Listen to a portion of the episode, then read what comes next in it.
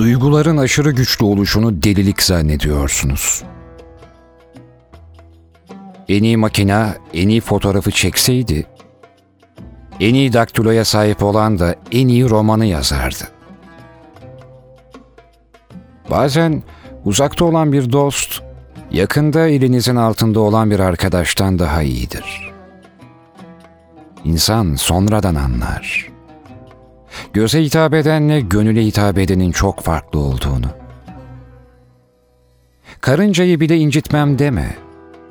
Bileden incinir karınca. Söz söylemek irfan ister, anlamak insan. Açık sözlü birinin herkes tarafından sevilmek gibi cıvık beklentileri yoktur. İnsanlara duymak istediklerini değil, gerçek düşüncelerini söyler. Bu yüzden gideni kayıp olarak görmez. Onun kazanımı net insanlardır. Bu devir sıradan insanın en parlak zamanı. Duygusuzluğun, bilgisizliğin, tembelliğin, yeteneksizliğin, hazıra konmak isteyen bir kuşağın devridir. Kimse bir şeyin üzerinde durup düşünmüyor.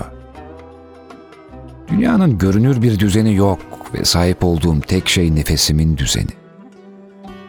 Kendimi olmaya bırakıyorum. Biraz yorulduysak eğer, kendimizi olmaya bırakalım.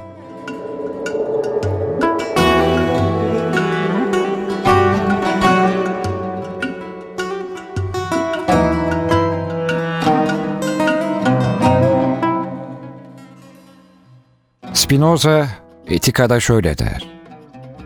Her ne kadar oraya götürdüğünü gösterdiğim yol son derece çetin gibi görünüyorsa da, yine de oraya gidilebilir.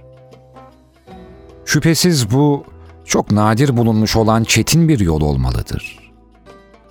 Eğer selamet insanın elinde bulunsa ve oraya zahmetsizce ulaşılmış olsaydı, hemen herkes tarafından ihmale nasıl uğrayabilirdi? Fakat güzel olan her şey nadir olduğu kadar güçlüdür de. Anladığımız kadar etkin, anlayamadığımız kadar edilginiz. İyi ve kötü sözcükleri ise tek başlarına ele alındıklarında kesin hiçbir şey anlatmazlar. Çünkü tek ve aynı şey aynı zamanda hem iyi, hem kötü, hem de hiçbiri olabilir. Söz gelişi müzik, üzüntülü kişiye iyi gelir. Yaz tutanlara kötü, ölüler içinse anlamsız. Mutluluk erdemin ödülü değil, erdemin kendisidir. Önemli olan yargılamak değil, anlamaktır. Tanımak, anlamak, harekete geçmek gerekir. Dünya hayal kurmak için değil, başka bir şekle dönüştürmek içindir.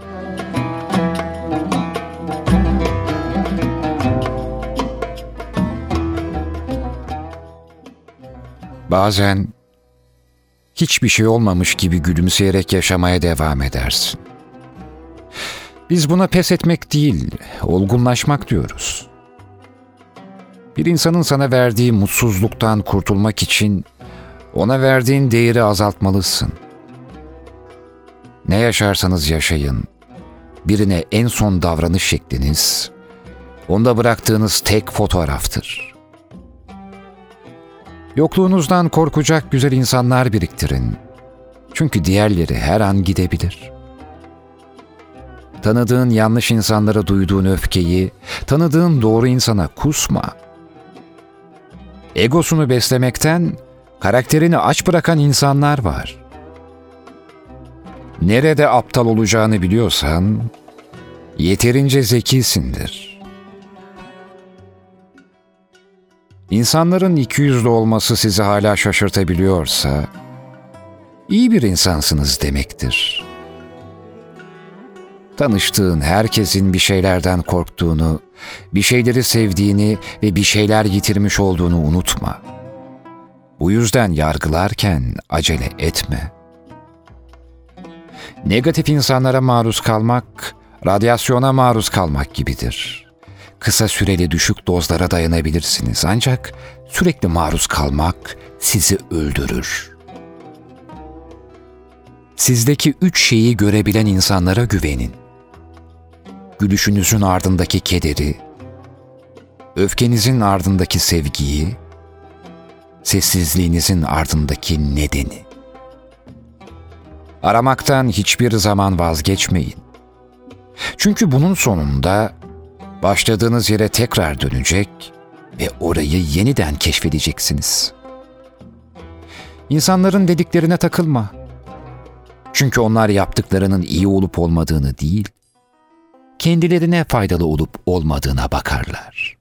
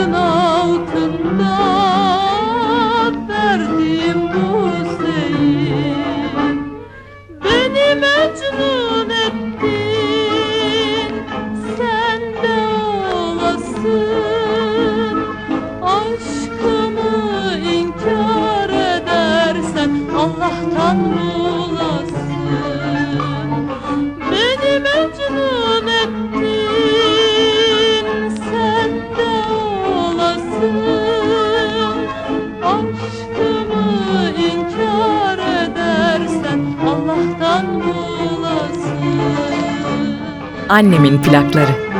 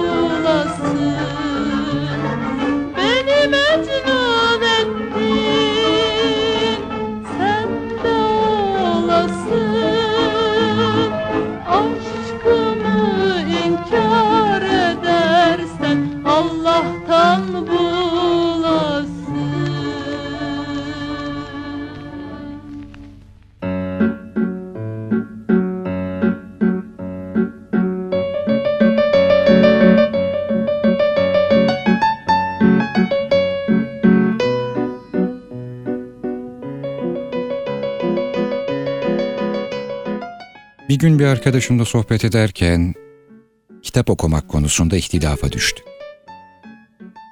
Şöyle demiştim ona, bence sürekli çok fazla kitap okumak iyi bir şey değil. Hep terkin edilen okunur. Hatta bazıları ne bulursa okur. Bu gerçek bir gelişim değildir. Gözlemlediğim kadarıyla çok okuyan insanlar var çevremde ama sadece okuyorlar. Düşünmüyorlar. Ve çoğu insan okuduğu her şeyde hayran kalıyor. Okunan şeyler pek de sorgulanmıyor. Ben okumaktan çok düşünürüm mesela. Düşündüğüm şeyleri düşünürüm. Daha önce düşündüğüm şeyleri tekrar bir düşünürüm. Ve elbette daha önce düşünmediğim şeyleri de düşünürüm. Eğer bir şey okumuşsam, okuduğum şeye katılıyor muyum, onu düşünürüm. Sanılıyor ki çok kitap okuyan insanlar erdem sahibi, ileri görüşlü, zeki ve yaşamda felsefesi gelişen insanlar. Benim tespitim aksi yönde. Sadece okuduğu kitabın altını çizdiği satırlarla yazarı tasdikliyorlar. Oysa hayatlarında tatbik ettikleri hiç de öyle değil. Hayatın pratiğinde hiç de sıra dışı değiller. Bilgelik beklemiyorum ama hissedilir bir gelişmişlik de göremiyorum. Yerli ya da yabancı birçok yazarın klasiğini okumuşlar ama kendi hayatları hiç de o kitapların içi gibi değil. Yaşadıkları, biriktirdikleri pek bir şey yok ama biriktirdikleri kütüphane boyu çok kitapları var. Elbette istisna olan insanlar da var. Hem okuyan, hem düşünen, hem yaşayan. Ama şu an onlardan bahsetmiyorum. Lütfen bu söylediklerimi farklı anlamayın. İnsan hiç çok kitap okuyan insanı azımsar mı? Benimki sadece genele baktığım zaman gördüklerimi, düşündüklerimi aktarmak. Okuduklarından rafine edip, eleyip, reddedip, ikrar edip kendine bir felsefe yaratan çok az, demiştim. Bu aslında sinemaya veya tiyatroya çok giden insanlar için de geçerli. Çok kitap okuyan, çok sinemaya, tiyatroya giden insanlarla sohbet ettiğiniz zaman bir bilgelik, bir farklılık, yeni paradigmalar, ilginç düşünceler bekliyorsunuz ama çoğunda bu yok. Sinema veya tiyatro koltuklarında sürekli sahneyi seyreylemek, hayata seyirci kalmak gibi bir şey. Ben sahneye çıkayım, oyuncu olayım diyerek buna cesaret eden çok az. Ama izlediği tiyatrodan etkilenerek oyuncu olmaya karar vermek bile bir şey değil. Asıl cesurca olan, kendi hayatının oyuncusu olmayı istemektir bence. Oyunculuk atölyelerinde bir şeyleri öğrenip, dizilerin kastında yer alarak rüştünüzü ispatlamış sayabilirsiniz. Bu sizi tatmin de eder. Ama kendini tatmin etmenin en doruk noktası, kendini oynamak ve hayatını sahneye koymaktır. Üstelik sahneye koyacağın hayatın yine bir hayat olan sahnedir. Sadece kitapların okuru olmak, sinema ve tiyatronun seyircisi olmak size yetiyor mu? Birinin yazdığı kitapta o birisinin düşünceleri, sinemada yönetmenin kurgusu, tiyatroda oyuncuların yapay nidaları, bunların hepsi sizin dışınızdaki duygular, fikirler, düşünceler. Bu eserlerde kendinizden bir şeyler bulabilirsiniz. Bir kitap için neredeyse benim iç dünyamı anlatmış diyebilirsiniz. Bir film için bunu ben de yaşamıştım diye düşünebilirsiniz. Bu sizin dünyada yalnız olmadığınızı gösterir. Yaşadıklarınıza benzer şeyler yaşayan insanlar olduğunu fark edersiniz. Onları tanımasanız da filmdeki oyuncuyla aranızda bir bağ oluşur. Hatta bırak tanımayı, okuduğunuz kitaptaki hayali karakter size çok benziyordur. O karakteri anlarsınız. O karakter de sizi anlar. Okuduğunuz kitaptaki hayali bir karakterle yakaladığınız uyum, benzerlik ve tutum, katılaşmış yalnızlık hissinizi gevşetir. Çünkü insan en çok da bunu sadece ben yaşıyorum diye düşündüğü zaman yalnız hisseder. Yaşadıklarına, hissettiklerine benzer şeyleri yaşayanlara şahit olduğunda vahşi bir huzur duyar. Vahşi diyorum çünkü çektiği acının bir benzerini başkasının da çektiğini öğrendiğinizde üzülmekten önce sevinirsiniz. Çünkü bu acıya maruz kalan sadece siz değilsiniz. Bu sevinci çok belli etmeseniz de içten içe bu size iyi gelir. Tuhaftır ama böyledir. Çünkü bizler iki ayaklı insanlarız. Her şey var bizde. Bir başkasının acısı sırf sizinkine benziyordur diye iyi hissedebilirsiniz. Bu hunharca değildir, manyakça değildir. Bu aslında bildiğiniz insancadır. Güya insan için hep kalıplara uygun, herkesin tasdiklemek zorunda hissettiği şeyler söylenir. İnsan her şeyin en güzeline layıktır. İnsanın şefkati, insanın sevgisi, insan hiç şunu yapar mı? İnsanlığa yakışıyor mu? İnsan en üstün canlı vesaire vesaire vesaire. Ben de tersini söylüyorum işte. Hunharca ve manyakça sandığımız şeyler asıl insanca olan şeylerdir. Sözde bunlar insana yakıştırılmaz. Ama bu yakıştırılmayan şeyleri yapan da yine o insandır. Demek ki bu insancıldır.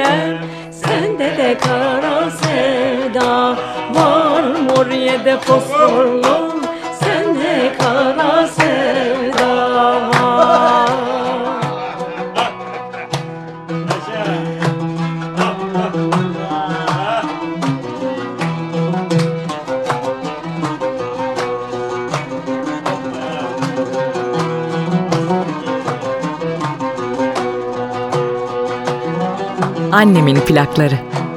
Denizlerin kumuyum, kumuyum, balıkların puluyum, puluyum.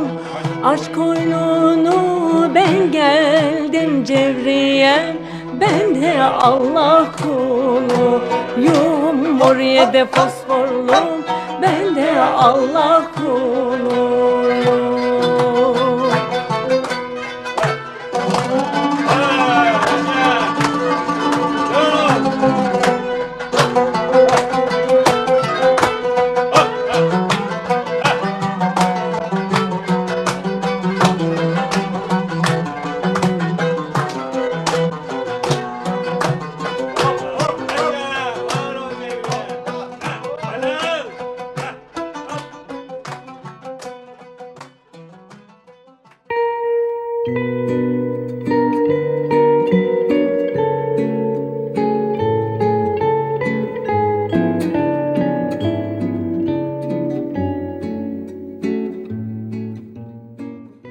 Konudan biraz uzaklaştığımın farkındayım ama aslında demek istediğim biraz da bu. Her boş vakitte okumak insanı ahmaklaştırır. Zihni felç eder. İnsanın nasıl olduğuna okuduklarınızdan değil, yaşadıklarınızdan karar vereceksiniz. Ama bunun için de yaşıyor olmanız lazım. İnsanlarla tanışıyor, memnun oluyor, reddediyor olmanız lazım. Bir yazarın düşünceleri sizi yaratmasın. Siz kendi kendinizi yaratın. Yapacağınız tek şey düşünmek. Çünkü düşünmek inanmaktan daha dinamik. Bir yazar sizi yaratmaz ama yapınıza bir tuğla da o ekler. Hatta bazen birkaç tuğla çeker. Okuduğu kitabın sayfalarında en beğendiği kısımların altını çizen insanları severim. Üzerinde düşüneceği bir tuğlası daha olmuştur. Ama okuduğunuz bir kitabı arkadaşınız size sorduğunda olduğu gibi özetlerseniz bu mekanik bir şeydir. Oysa yorumlayarak, okuduğunuz cümleleri değil, kendi yorumunuzu özetlerseniz hem bu güzel bir sohbetin başlangıcı olur, hem de kitabın sizde uyandırdığı yeni düşüncelere izin vermenizi sağlar. Üstelik bu, kitabın anlattığı konu da olmayabilir. Siz kitabın muhteviyatından bağımsız şeylere bile varmış olabilirsiniz. Hatta kitapta anlatılanları direkt reddedersiniz. Daha güzel şeyler olur. Çünkü reddettiğiniz şeyin karşısına kendi felsefenizi koymak zorunda kalırsınız. Bu boks maçında bir de bakarsınız ki üstad yazarı yere sermişsiniz. Rakibiniz size iyi geldi. Güçlü bir rakip karşısında kendinizi daha çok ortaya koydunuz. Üstad yazar bu boks maçında ona direnerek kendi felsefenizi doğurmanıza vesile oldu. Teşekkürler boksör yazarlar. Aparkat cümlelerin bazen balyoz gibi iniyor ama kafamda yıldızlar döndüğü kadar ayıldığımda bir aydınlanmada yaşamıyor değilim. Sol kroşen bazen bana değmiyor. Kafamı ıskalıyorsun. Benim kafa yapıma ters bu yumruğun ve beğenmedim de bu hamleni. Öylesi hazır kontrpiyede kalmışken al sana. Bu da benim sağ kroşem. Şu anda oluşan ve içgüdüsel savurduğum felsefe vuruşum. Sen benim kafamı dağıttın ben de seninkini dağıtacağım. Dişlerini eline vereceğim. Çünkü ben seni okurken dişlerimi çok sıkmıştım.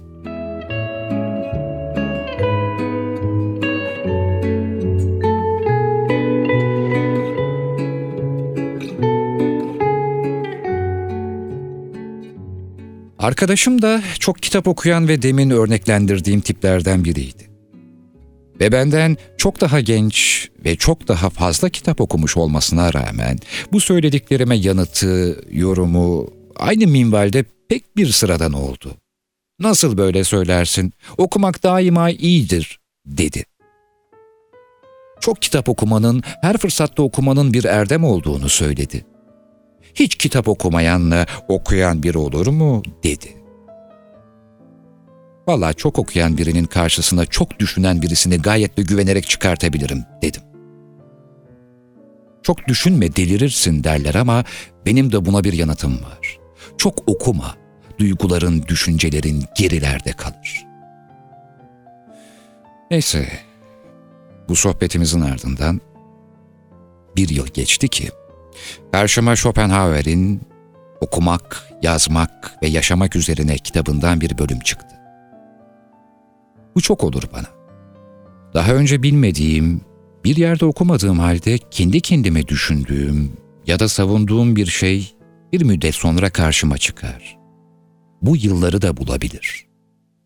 Yine böyle oldu. Benim Okumak Üzerine yaptığım değerlendirmeye çok benziyordu Schopenhauer'in düşünceleri. Şimdi yazarın kaleminden bu alıntıyı nakletmek istiyorum sizlere. Üstelik Schopenhauer'in vurucu bir aforizmasıyla başlıyor bu bölüm. Şöyle diyor: "Her boş vakitte okumak insanı ahmaklaştırır, zihni felç eder," diyor Schopenhauer.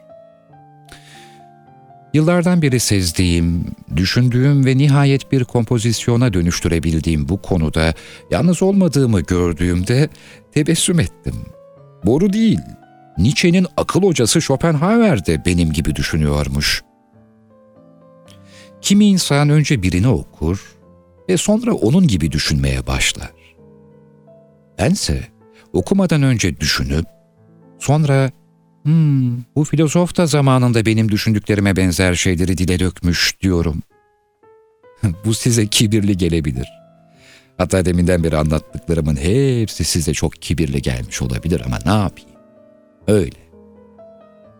Yani kibirliliği kabul etmek değil de okumak ve kitaplar üzerine düşüncelerimin bir benzerini bulduğum Schopenhauer'in söyledikleri bu kadar değil. Onun bu konu hakkında ve yaşam hakkındaki düşüncelerini ve hayatı hakkında bazı anekdotları birazdan anlatacağım.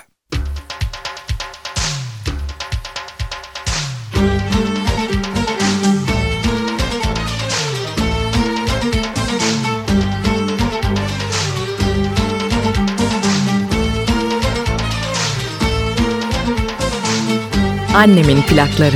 Kalan da bir, giden de bir. Sevmeyene söz anlatmak kolay değil.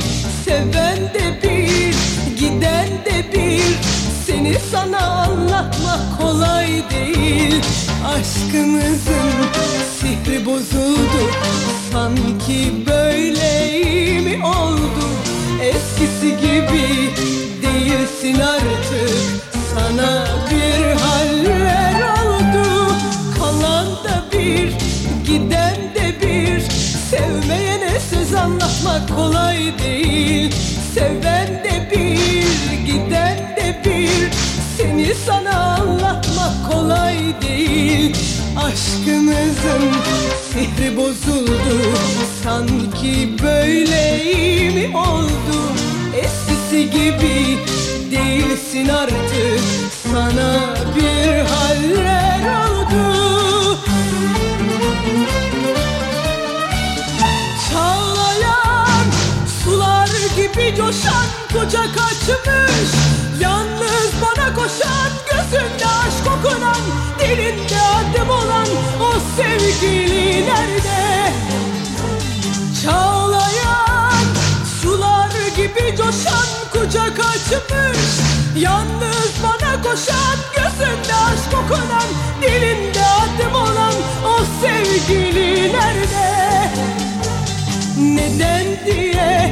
nasıl diye sorma bana bundan sonra bir tek kelime. Nerede diye, kimle diye sorma sakın hiç kimseye bir tek kelime. Senden uzak bir dünyam oldu, sen istediğinde böyle oldu. Bundan sonra ne dersen de gerçekler yalan oldu. Çağlayan sular gibi coşan kucak açmış, yalnız bana koşan, gözünde aşk okunan, dilinde adım olan o sevgili nerede? Çağlayan sular gibi coşan kucak açmış, yalnız bana koşan, gözünde aşk okunan, dilinde adım olan o sevgili nerede?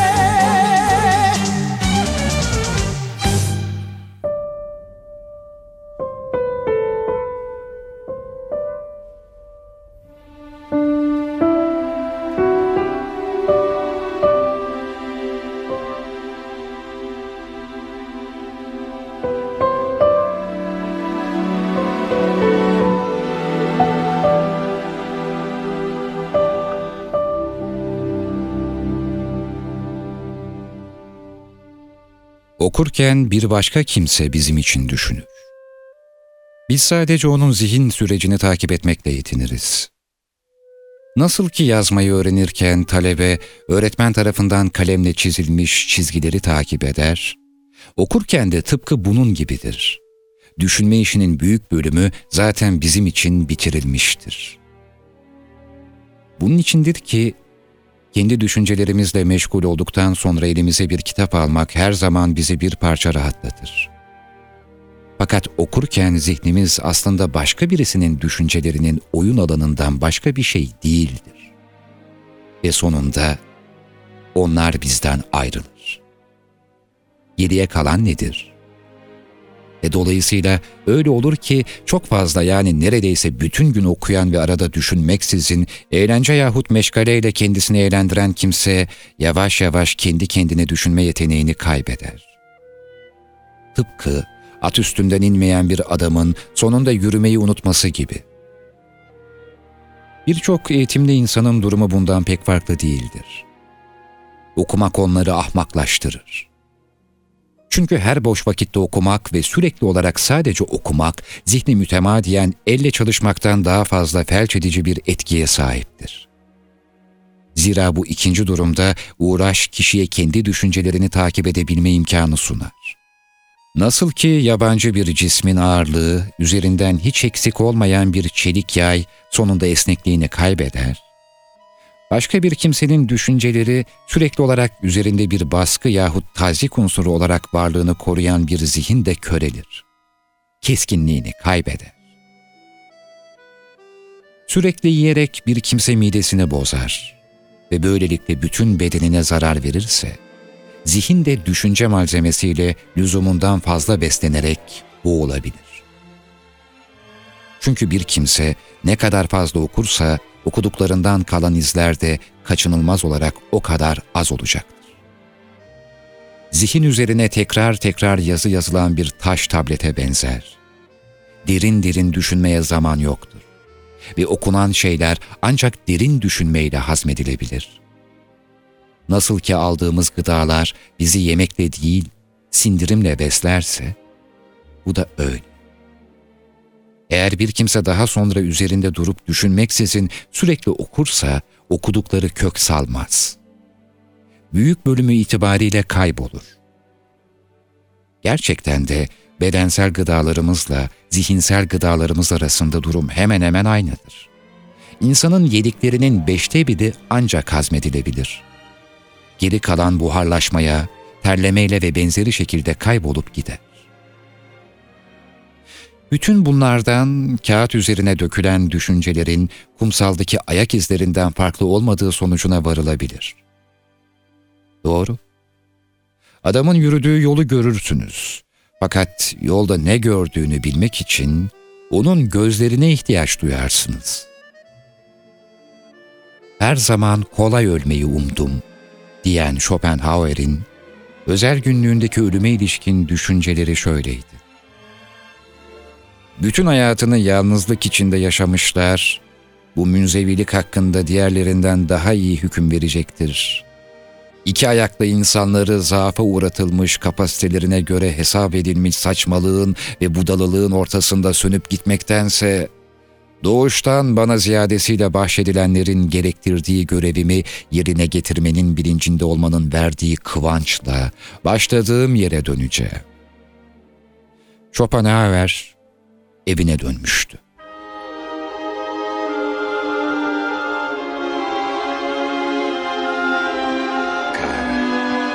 Cosa mi succede stasera? Ti guardo ed è come la prima volta. Annemin plakları. Cosa sei? Che cosa sei? Che cosa sei? Non vorrei parlare. Cosa sei? Ma tu sei la frase d'amore cominciata e mai finita. Non cambi mai, non cambi mai, non cambi mai. Tu sei il mio ieri, il mio oggi. Proprio mai. Il mio sempre, inquietudine. Adesso ormai ci puoi provare. Chiamami tormento, dai, già che ci sei. Tu sei come il vento che porta i violini e le rose. Caramelle, non ne voglio più. Certe volte non ti capisco. Le rose e i violini, questa sera raccontali un'altra. Violini e rose li posso sentire. Quando la cosa mi va, se mi va. Quando è il momento. Una parola ancora. Parole, parole, parole. Ascoltami. Parole, parole, parole. Ti prego. Parole, parole, parole. Io ti giuro. Parole, parole, parole, parole, parole. Soltanto parole, parole tra noi. Ecco il mio destino, parlarti. Parlarti come la prima volta. Che cosa sei? Che cosa sei? Che cosa sei? No, non dire nulla. C'è la notte che parla. Cosa sei? La romantica notte. Non cambi mai, non cambi mai, non cambi mai. Tu sei il mio sogno proibito. Proprio mai. È vero, speranza. Nessuno più ti può fermare. Chiamami passione, dai, hai visto mai? Si spegne nei tuoi occhi la luna e si accendono i grilli. Caramelle, non ne voglio più. Se tu non ci fossi, bisognerebbe inventarti. La luna ed i grilli normalmente mi tengono sveglia. Mentre io voglio dormire, sognare l'uomo che a volte c'è te quando c'è, che parla meno ma può piacere a me. Una parola ancora. Parole, parole, parole. Ascoltami. Parole, parole, parole. Ti prego. Parole, parole, parole. Io ti giuro. Parole, parole, parole, parole.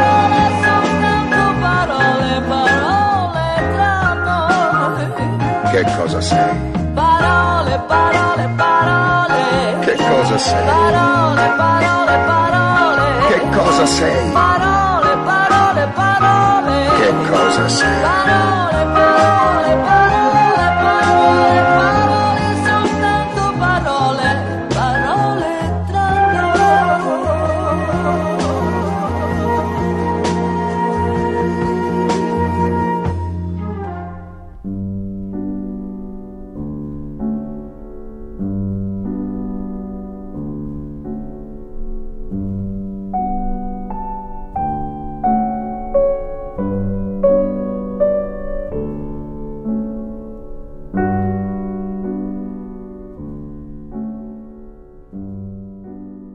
Sanatsal güzellik, doğal güzelliğin aksine dehanın bir ürünüdür.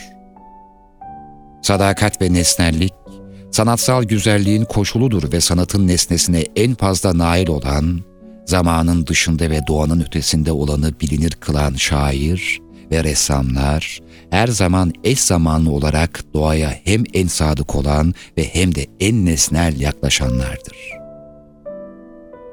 Schopenhauer, gündelik alemden daha derin, insanlar için akıl ve akılsallıktan daha büyük şeylerin özlemini çekiyordu. Teorik aklı eleştirdi. Çelişik olan yanıtlar üretme gücü taşıyanlar yüzünden teorik akıl karaya oturmuştu. Kant'ın uyardığı gibi, aklın mutlak olarak koşulsuz olana erişmeye yönelik içsel arzusu bizi yanlışa götürmekteydi. Bu yüzden Schopenhauer, aklın spekülatif kullanımının bütün yanlışların kaynağı olduğunu söylemiştir. Kant'ın spekülatif akıl eleştirisinin inanca yer açmasına rağmen, pratik akıl kendi ayakları üzerinde durmuştur. Ama kimine göre de pratik akıl sorumluydu. Ne akıl ahlaki yasaları keşfeder, ne de ahlak akla uygun olana yol gösterir. Geçerli ahlaki unsuru akıldan yola çıkarak türetmek hakarettir. Her türlü aklın ötesinde olan üstün bilinç, fiilen kutsallık biçiminde kendini göstererek ahlaki unsurda ortaya çıkar ve dünyanın gerçek kurtuluşudur. Aynı bilinç, sanatta kendisini deha olarak, dünyevi yaşam için bir teselli olarak ifade eder. Akıl araçsaldır ve failinin hedeflerine hizmet eder. Hedef kötülük olduğunda, akıl bu amaçları gerçekleştirmek için gerekli araçları tasarlamaya yarar. Bu yüzden akıl, ahlakın kaynağı olmaktan o kadar uzaktır ki, tek başına bizim kötü olabilmemizi sağlayabilir. Bunun tersine, üstün bilinci her zaman kendini ifade edebilecek kadar canlı olan ve duygularının kendisine tamamen egemen olacak kadar güçlü olmasına asla izin vermeyen, çok erdemli bir insan olarak düşünmek de mümkündür. Yani bu insan, araç olarak ahlaki ilkeleri ve düsturları kullanan akıl aracılığıyla değil, her zaman üstün bilinçle doğrudan yönlendirilir. Dolayısıyla zayıf akıl ve ahlaka rağmen yüce bir ahlaksızlık ve iyilik mümkündür. Schopenhauer'in üstün bilinç üzerine düşünceleri onu, kişiyi bu gelip geçici ıstırap ve keder dünyasına neyin bağladığını ve onu bu gözyaşı vadisinden neyin kurtaracağını düşünmeye itmiştir. Çok sevdiği Sterne'den şu alıntıyı yapmıştır. Şehvet kadar ciddi bir tutku yoktur. Şehvetin ciddiliği, hayvansallığın ciddiliğidir ve hayvanlar gülmez. Çiftleşen çiftler bu ciddiyeti ifade eder. Eylem devam eder ve böylece bu dünyayı olumlar. Hatta seçkin ve harikulade insanların cinsel ve zihinsel faaliyetlerinin aynı zamanda doğruya ulaştığı bazı anlar olur. Bu zamanlarda akıl yine sadece araçsal bir rol oynayabilir. Akıl yetisi bu türden bir düsturu ancak canlı arzuya karşı cansız bir kavram olarak engelleyebilir.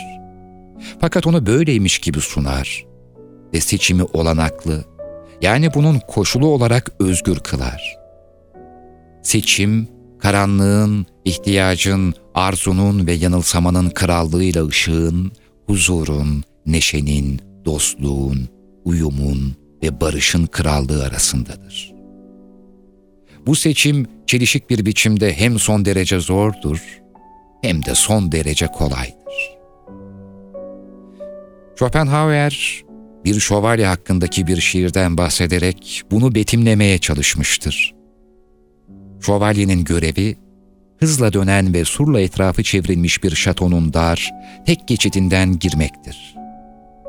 Şövalye gözlerini kapar, atına mahmuzlar ve dört nala tam hızla kapıdan geçer. Schopenhauer'e göre bu şiir erdemi, ışığın yolunu simgelemektedir. Son derece zor, olanaksız bir şeyi gerçekleştirmek için istenç tek başına yeterlidir. Ama kesinlikle istemeliyiz. Kierkegaard'cu bir inanç sıçramasından ziyade, üstün bilincin şövalyesinin erdeme dört nala koşusudur bu. İstenci susturan, istenmiş bir eylemdir. Bu dünyanın, şansın, hatanın ve bilgeliği felç eden ahmaklığın diyarı olması, kötülüğün bu dünyada dizginlenmemiş bir şiddet sergilediği ve sonsuzluğun her görkeminin yansımasının kendine tesadüf eseri yer bulabilmesi ve aynı zamanda binlerce kere bastırıldığı bir yer olması bizi niye şaşırtsın ki? Ağaçtaki olgun bir meyve için tek kurtuluş ancak onun huzurlu bir ölümüdür. Belki de Platon bu yüzden bütün hayatının uzun süren bir ölüm olduğunu söylemiştir. Yani böyle bir dünyadan kurtulmak olduğunu söylemesine gerçekten neden şaşıralım ki?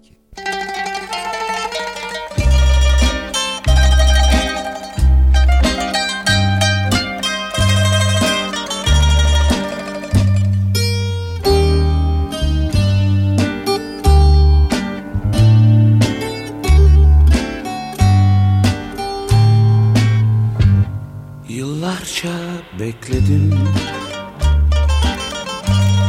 belki gelirsin diye. Sevgimi bilmedim, aşkımı gizledim. Öylesine güzeldin. Nihayet anladım, değilsin artık benim. Şimdi en sevdiklerim, kadehim, kaderim, benim benimsediklerim. Annemin plakları. Boş ver, aldırma. Her şey bitti artık, yalnız bitmeyecek benim çektiklerim.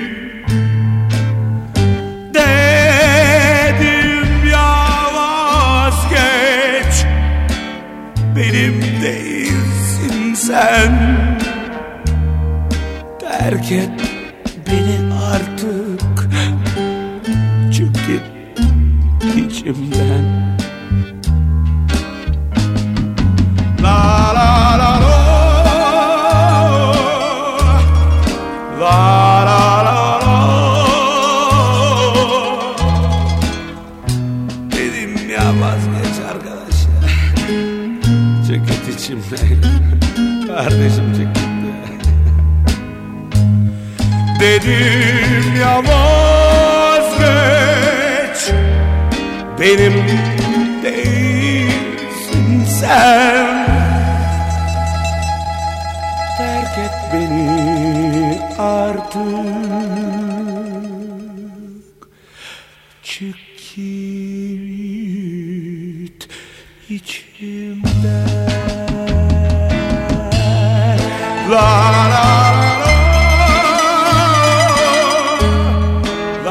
la la la la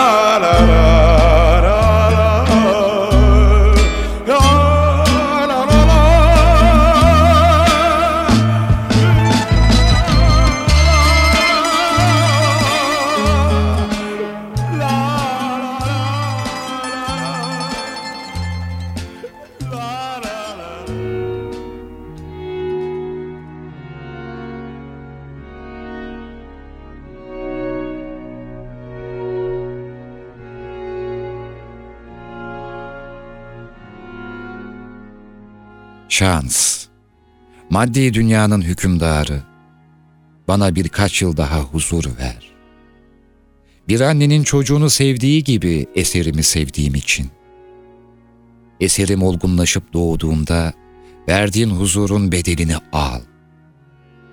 Ama bu amansız zamanda vaktinden önce ölürsem, belki de benim bu olgunlaşmamış girişimlerim, çalışmalarım dünyaya oldukları gibi sunulacak.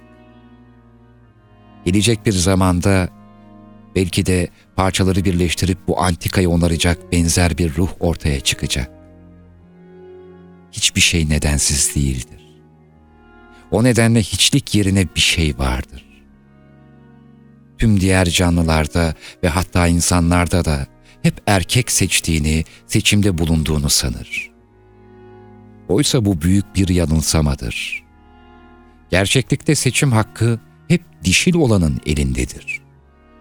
Dişil yan, kıt yumurtalarını en iyi dölleyebilecek ve yeni yavruların oluşmasını güvenceye alabilen eş adaylarını gözetir. Doğal dünyada bu kaba kuvvetken, uygar yaşamda belki de toplumsal işlevsellik ve özel bildirişim yetenekleridir. İstencin tüm devinimlerindeki ana motif, önce türün korunması, sonra da sürdürülmesi çabasıdır. Yani önce beslenebilme ve varlığını koruyabilme, sonrasında da üreyebilme çabaları. Türün süreyenliğinin sağlanmasında dişil bedenin çekiciliğinin kullanılmasına Schopenhauer, doğanın hilesi demektedir. Doğa amacını elde ettiğinde, doğanın hilesi de düşer. Bütünüyle orgazmik bir yatışma. Doyum sağlamış bir erkeğe en seksapel kadın gövdesi bile fazla bir etki gösteremez. Bütünüyle orgazmik bir yatışma, doyum sağlamış bir erkeğe en seksapel kadın gövdesi bile fazla bir etki gösteremez. Schopenhauer, doğanın hilesinin kadın cinsi tarafından kullanılışına kadın varlığının sanatsal numarası demektedir. İstenç sorgulanmaz. Bunu sorgulayan asla arzu ettiği şeye sahip olamaz. Bir insanın arzusunun kıstası nedir? Mantık çerçevesinde uğruna her şeyi feda edemedikten sonra istencin bir irade oluşturması söz konusu değildir ki. İrade oluşturamayan bir istenç, yetik bir insanın en nihayetinde kaderle buluşmasından başka bir işe yaramaz. Tüm ahlaki kısıtlar ve normların ötesinde bir şeydir. Kendi yapacağı eylemi insanların ahlaki kısıtlarına göre sorgulayan biri, o eylemin sonunu getiremez ve en nihayetinde pişman olur. Dostoyevski'nin Suç ve Cezası böyle bir zavallının hikayesini anlatır. Ki Shakespeare'den de etkilenmiştir bu zavallı. Bir adamı öldüreceksin ve pişman olacaksın. O halde sonunu getiremeyeceğin bir eylemin öznesi olma sorumluluğunu yüklenemiyorsun. Halbuki bu senin istencin, senin iradende bu istence yapılacak her türlü sorgulamayı engellemek üzerine kurulu olmalı. Eğer olamıyorsa, sen herhangi bir insansın ve kaderin önüne sunacağı her şeye razısındır. Hayır, eğer istenç eylemi sonlandırılabiliyorsa, sen başkalarının kaderine yön verirsin. Kendi kaderin, başkalarının istencini yerle bir eder.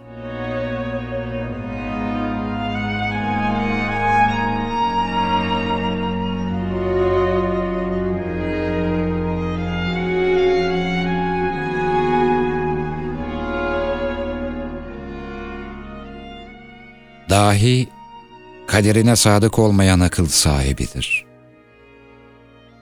Dahinin ödülü kendisidir. Bunun en iyi yanı, dahinin mutlak olarak kendisi için olmasıdır. Her daim parçada bütünü görebilmek, dahinin temel dayanağıdır. Yetenek, başkalarının erişemediği hedefi vuran nişancı gibidir. Dahi ise, başkalarının göremediği hedefi vuran nişancı gibidir. Yetenek, para ve ün getirir. Öte taraftan dahi üretkenliğe terkin eden gerekçeyi belirlemek daha zordur. Dahi birisi, neredeyse hiçbir zaman toplumla kaynaşamaz. Hangi ikili konuşma, kendi tekil konuşmasından daha anlaşılabilir ve eğlendirici olabilir ki? Her çocuk bir nevi dahidir. Her dahi de bir nevi çocuktur. Yetenekli bir kimse para ve ün için çırpınacaktır. Ama dahiyi eserini üretmesi için harekete geçirecek kaynak, söylendiği gibi kolay var olmuyor. Quand sur la plage tous les plaisirs de l'été avec leur joie venaient à moi de tous côtés, l'amour offrait l'éternité à cette image de la plage ensoleillée.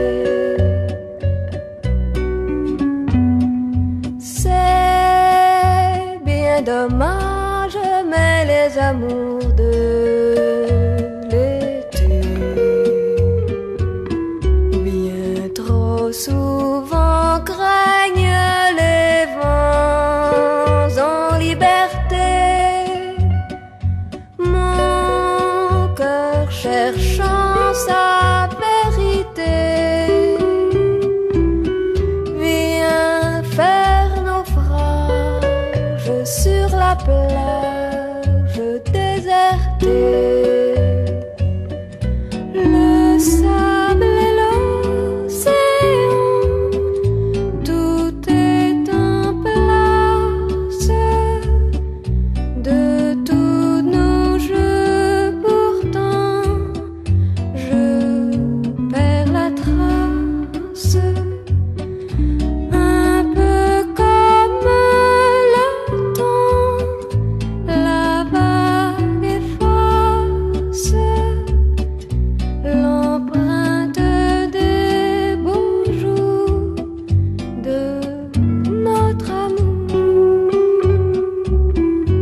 Annemin plakları.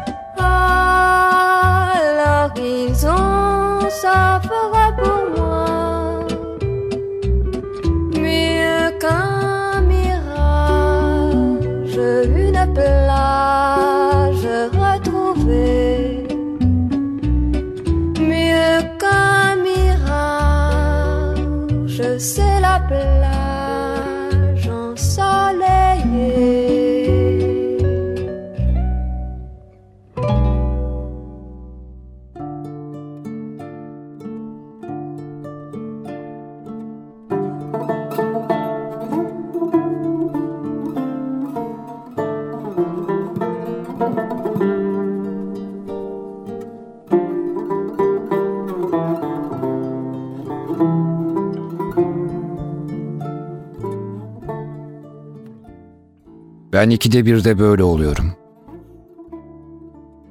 Bazen bütün insanları boyunlarına sarılıp öpecek kadar seviyorum. Bazen de hiçbirinin yüzünü görmek istemiyorum. Bu nefret falan değil. İnsanlardan nefret etmeyi düşünmedim bile. Sadece bir yalnızlık ihtiyacı. Yalnızlığımın yalnız bana zararı dokundu. Beni asıl üzen, yaşayışını hor görürcesine kendini savrukluğa vermendir. Aslında yalnızlık duymayan, can sıkıntısı çekmeyen sade hayvanlardır. Yalnızlık bir gurur sorunudur. Kendi kokusunun içine mağrur bir şekilde gömülür insan.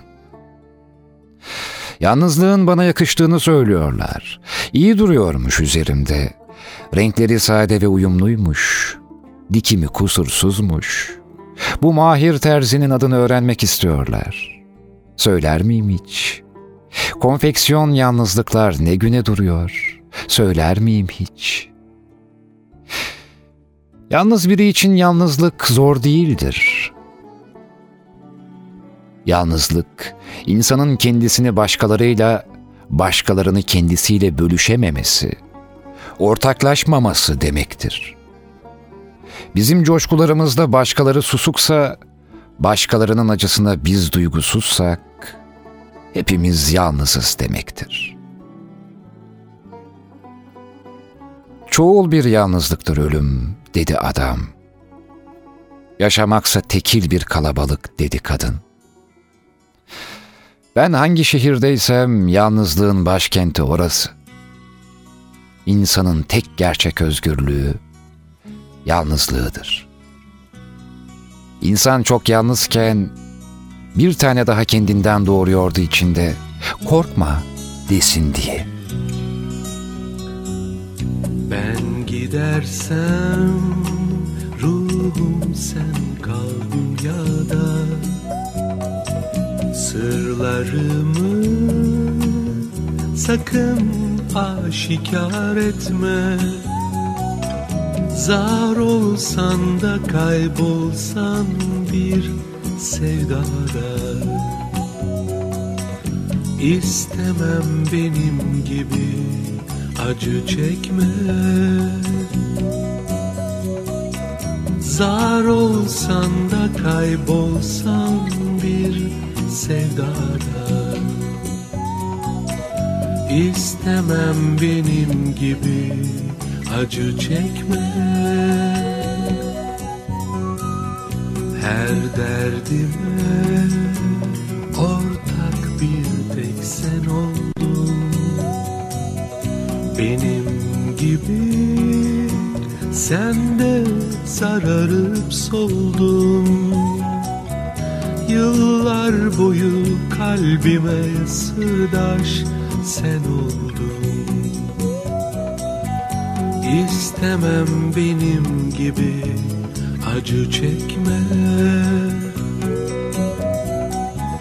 Yıllar boyu kalbime sırdaş sen oldun, İstemem benim gibi acı.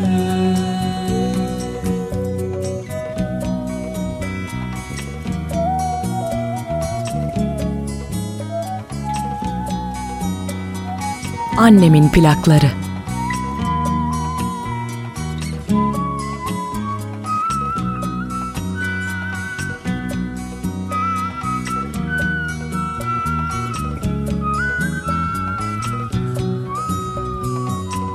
Görmesen de sana yakın bir yerdeyim.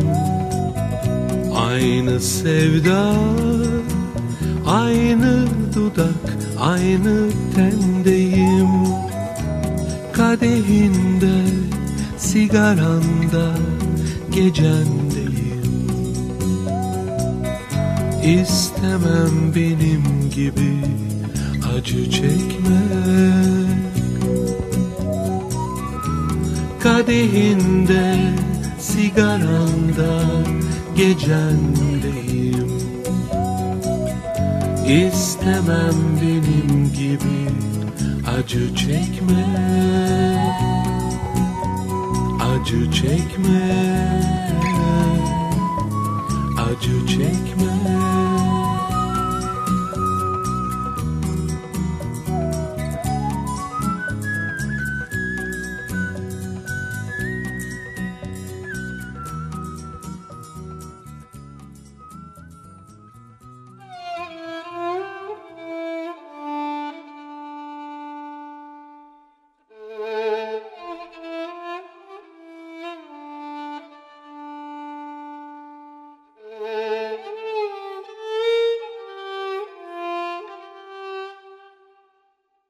Rüzgar kadar aceleci değilim ama gitmeliyim.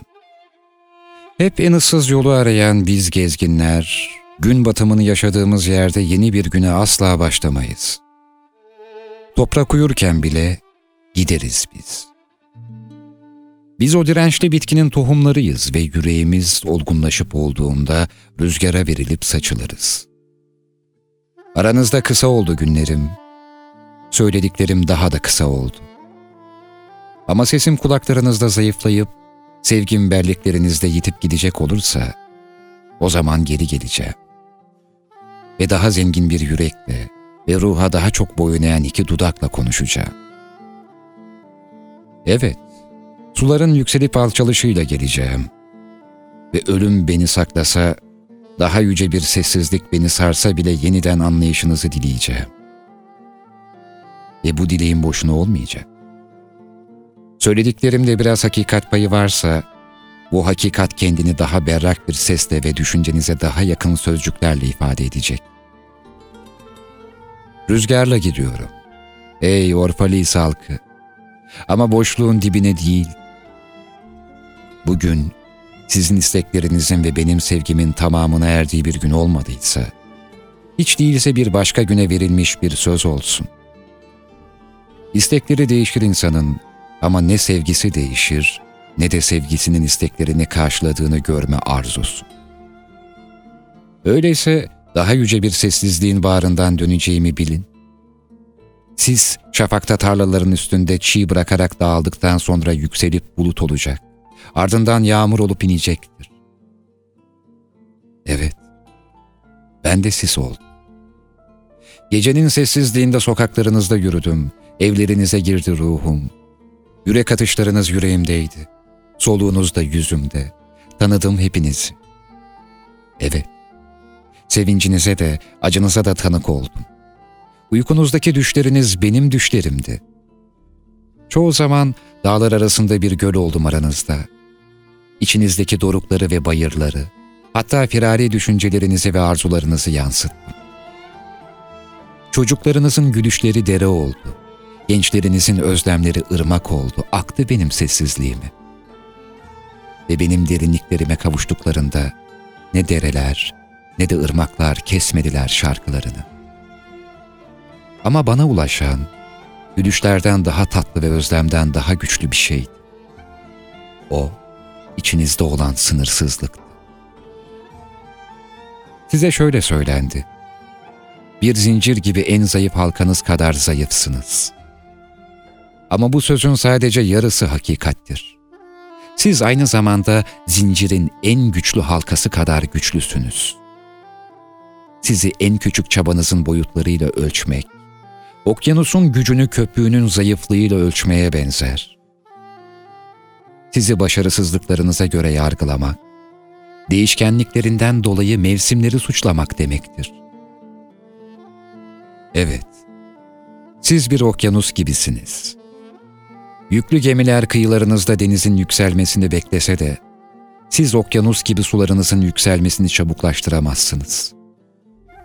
Siz aynı zamanda mevsimler gibisiniz. Kışınızda ilkbaharınızı yatsısanız da, içinizde yatan ilkbahar gülümser uykusunda. Hiç gücenmez size. Sanmayın ki bunları birbirinize bizi çok övdü, bizdeki iyiden başka bir şey görmedi diyebilirsiniz diye söylüyorum. Ben size sadece düşüncelerinizde bildiğiniz şeyi sözcüklere döküyorum. Zaten sözcük bilgisi, sözcüklere dökülmeyen bilginin gölgesinden başka nedir ki? Sizin düşünceleriniz ve benim sözcüklerim mühürlenmiş bir belleğin dalgalarıdır. O bellek ki sizin geçmişlerinizin, yeryüzünün ne bizi ne kendisini tanıdığı kadim günlerin ve yeryüzünün kargaşa içinde alt üst olduğu gecelerin izlerini korur. Bilgeler size bilgeliklerinden vermeye geldiler. Ben bilgeliğinizden almaya geldim. Ve işte bilgelikten daha büyük olanı buldum.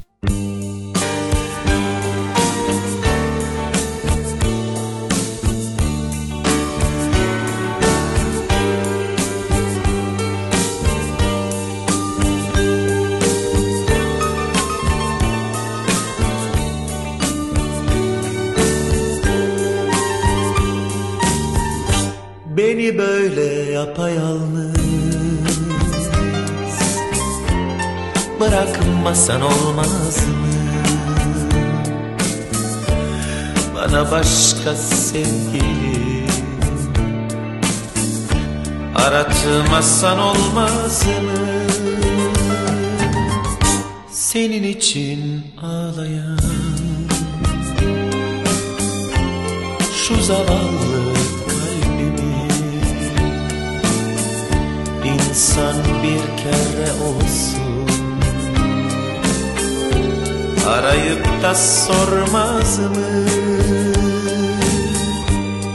Aşktan kaçılmıyor, yalnız yaşanmıyor, yine seveceğim.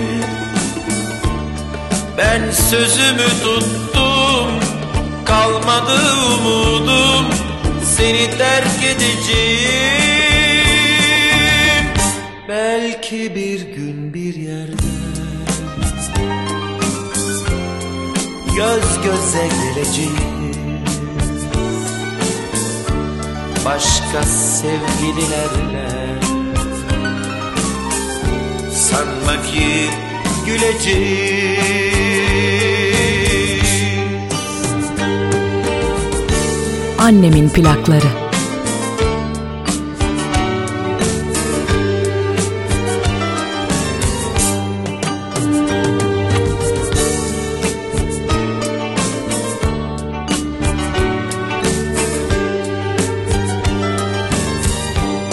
Aşktan kaçılmıyor, yalnız yaşanmıyor, yine seveceğim. Ben sözümü tuttum, kalmadı umudum, seni terk edeceğim. Belki bir gün bir yerde göz göze geleceğim, başka sevgililerle. Sanma ki güleceğim.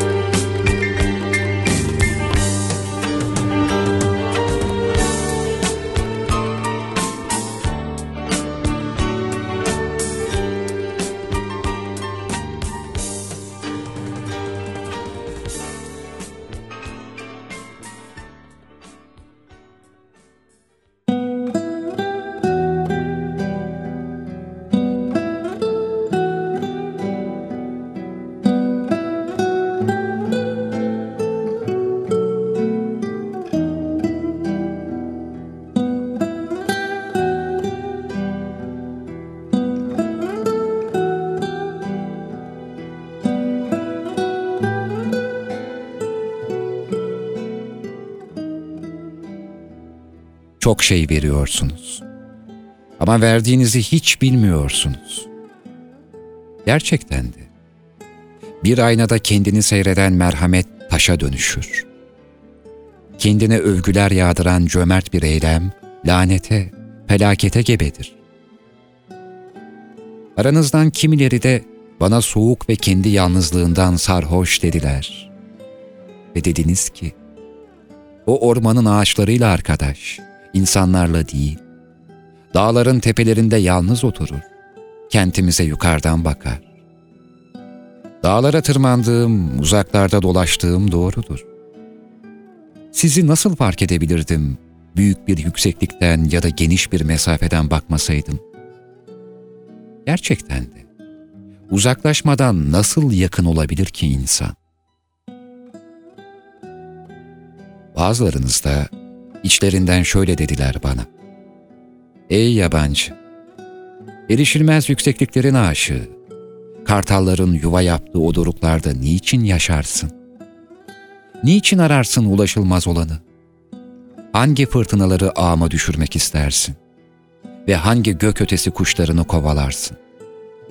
Gel, bizlerden biri ol. Gel bize, ekmeğimizle yatıştır açlığını ve şarabımızla dindir susuzluğunu. Böyle konuştular, ruhlarının yalnızlığı içinde. Ama yalnızlıkları daha derin olsaydı, sevincinizin ve acınızın sırrından başka bir şey aramadığımı bilirlerdi. Bilirlerdi sizin göklerde dolaşan en büyük benliğinizden başka bir şeyin izini sürmediğimi, bir avcı gibi. Ama avcı aynı zamanda avdı. Çünkü oklarımın çoğu kendi göğsüme saplanmak üzere ayrıldı yayımdan. Uçan, aynı zamanda sürünendi.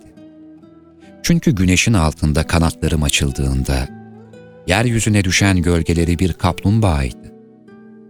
Ve ben, inançlı adam, aynı zamanda kuşku duyan bir insandım. Çünkü çoğu zaman size olan inancımı güçlendirmek ve hakkınızda daha çok şey bilmek için parmağımla kendi yaramı deşmek zorunda kaldım.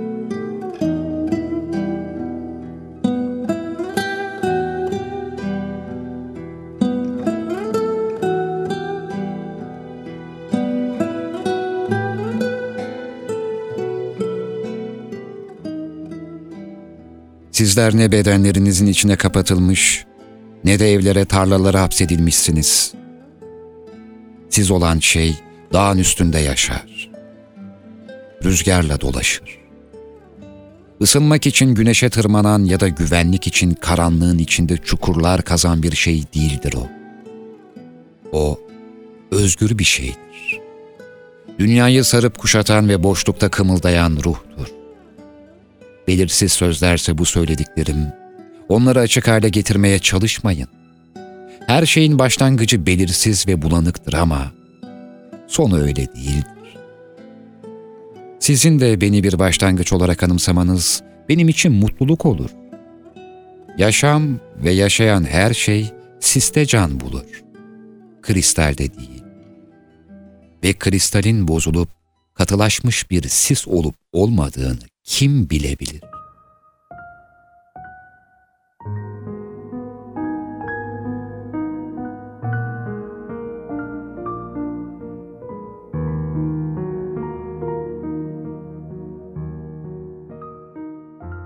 Hoşça kal ey Orpalis halkı. Bugün sona erdi. Zambağın kendi geleceğine kapanması gibi gün de bizim üstümüze kapanıyor. Biz bize verilmiş olanı saklayacağız. Ve bu da yetmezse, yeniden buluşup ellerimizi birlikte uzatacağız o kerem sahibine. Size döneceğimi unutmayın. Kısa bir süre sonra, hasretim bir başka beden için toz ve köpük toplayacak. Kısa bir süre geçecek, rüzgarın üstünde bir an dinlendikten sonra bir başka kadın doğuracak beni. Sizler ve aranızda geçen gençliğim, hoşça kalın. Daha dün bir düşte buluşmuştuk. Siz bana yalnızlığımda şarkılar okudunuz. Ben de özlemimden bir kale kurdum gökyüzünde. Ama uykumuz kaçtı bizim. Düşümüz sona erdi. Artık şafak vakti de değil. Öğle vakti kapandı üstümüze. Mahmurluğumuz da gün ortasına dönüştü. Ayrılmak zorundayız. Anıların alacakaranlığında yeniden buluşacak olursak, yine söyleyeceğiz ve siz bana daha içli bir şarkı okuyacaksınız. Ellerimiz bir başka düşte buluşacak olursa, gökyüzünde başka bir kale kuracağız. Hoşça kalın. Size döneceğimi unutmayın. Kısa bir süre geçecek. Rüzgarın üstünde bir an dinlendikten sonra, bir başka kadın doğuracak beni.